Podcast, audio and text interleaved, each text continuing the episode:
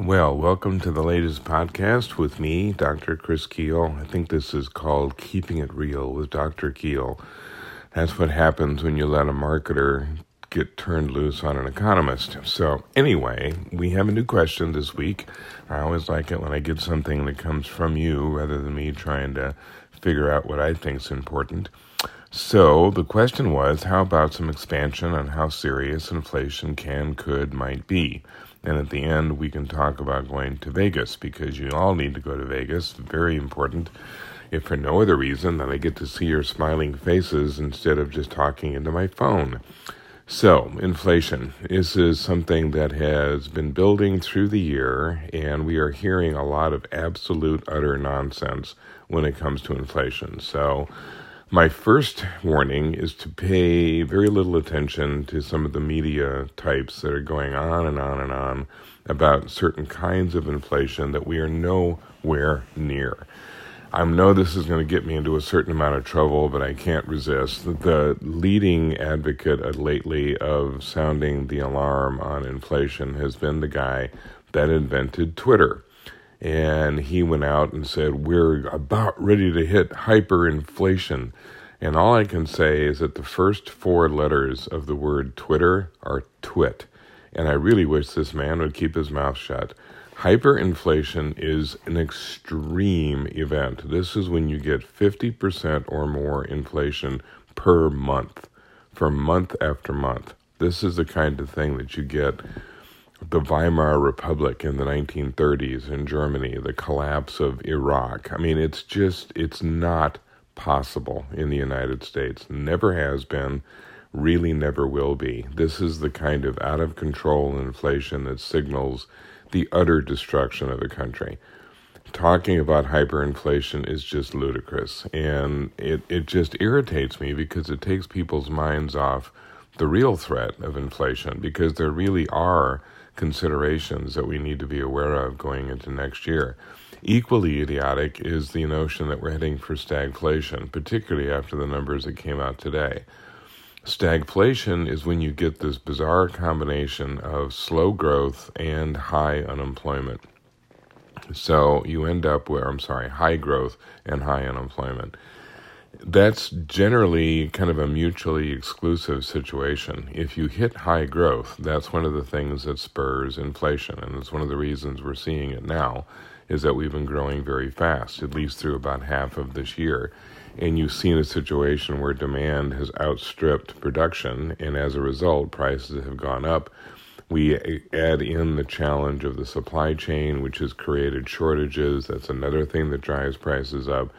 But at the same time that we've seen this high growth, we have seen very low unemployment, because that normally goes together. The latest data that came out today, over five hundred thousand jobs created this month. The unemployment rate's fallen again. Now it's to about four point six percent. We even modified the bad news from last month, where we thought we'd only gained maybe a couple hundred thousand jobs, and now it's more like three hundred thousand. So we're not seeing anything that would suggest that we're heading for a high unemployment picture. So without high unemployment, you can't have stagflation. So neither stagflation or hyperinflation is even on the table. These are just about as remote as being, I don't know what, being hit by a stray moon of Jupiter or something. I mean, it's just crazy. It's the kind of stuff the media gets a hold of and then beats to death. So what is the real situation? There are three things that drive inflation, and one of those has been what the Fed's been talking about all year, and that's commodity-driven inflation. That's the transitory part. We know that commodities are transitory. The question is when. We know steel comes down. We know oil comes down. We know lumber comes down. It always does. If you look at the the data over the last ten, twenty years, it looks like an E K G. It's up and then it's down. Then it's up, then it's down.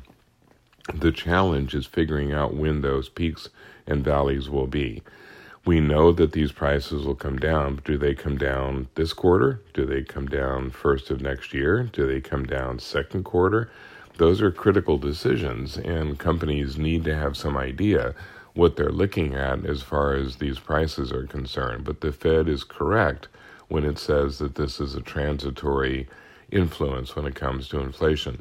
The second motivation is not so transitory. This is wages. When wages go up, they stay up. It's very difficult to cut somebody's wages once you have increased them. Now, realistically, what companies do if they discover that they're paying people more than they would want to pay them is they tend to fire the people who are the highest paid and replace them with new workers that are being paid less. That's kind of a risky maneuver because you're not necessarily getting the same quality of worker. Given the labor shortage right now, very few companies are engaging in that or will. But we're still looking at the potential for some wage inflation push going into next year because people are getting paid more, they are demanding more, and companies have no choice but to respond. The third kind of inflation is what the Fed generally focuses on. It's the only thing they have any control over, and that's money supply. As long as there's lots of money in circulation, and there is right now, we're still looking at something around five trillion dollars worth of excess savings because of all the stimulus stuff we did in twenty twenty and twenty twenty-one. That money kind of serves as a buffer against inflation for most people. People will complain about the high prices, they'll notice the high prices, but if they've got the money on hand, they'll buy the stuff anyway. The only time that the inflation really inhibits the consumer is when the consumer doesn't have the wherewithal to respond to that price hike. And right now we do. So as a result, we're tolerant of inflation. We don't like it, we complain about it, but it's not stopping us from doing much of what we would ordinarily do. The Fed can only affect money and supply because what it does is either raise interest rates to reduce the amount of money in circulation, it can mess with the reserve ratio that banks have to operate under, it can change the interest that banks get for depositing money at the Fed. It's all indirect and it's all based on drying up the money supply, but it's not something that they can do instantly. The money is already out there.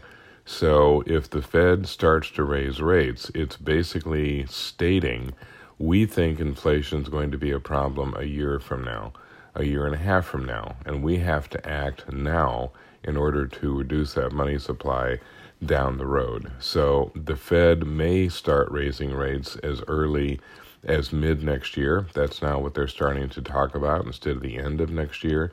But that's still an anticipation of what they think is going to happen later in twenty twenty-two or even into twenty twenty-three. So bear in mind that everything the Fed does is a delayed reaction. They can't instantly change anything when it comes to inflation. What is going to reduce inflation ultimately, at least as far as the short term, is fixing the supply chain. Once the suppliers catch up with demand, once the consumer is no longer pushing the supply chain as hard as they have been, prices will start to ease off.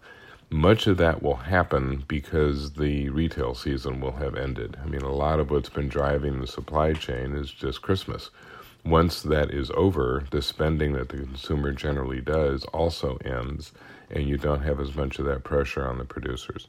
So, at the end of the day, there's no hyperinflation, there's no stagflation, there is real five percent inflation, almost three point five percent at the core rate, and that's problem enough. It means that a lot of prices are going to be higher through the next several quarters, and it's going to affect what people do going into the coming year.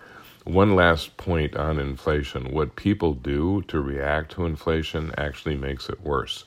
If you think prices are going to go up next year, you tend to buy now in order to beat that price increase. That very action ensures that you're going to get inflation because you're adding demand.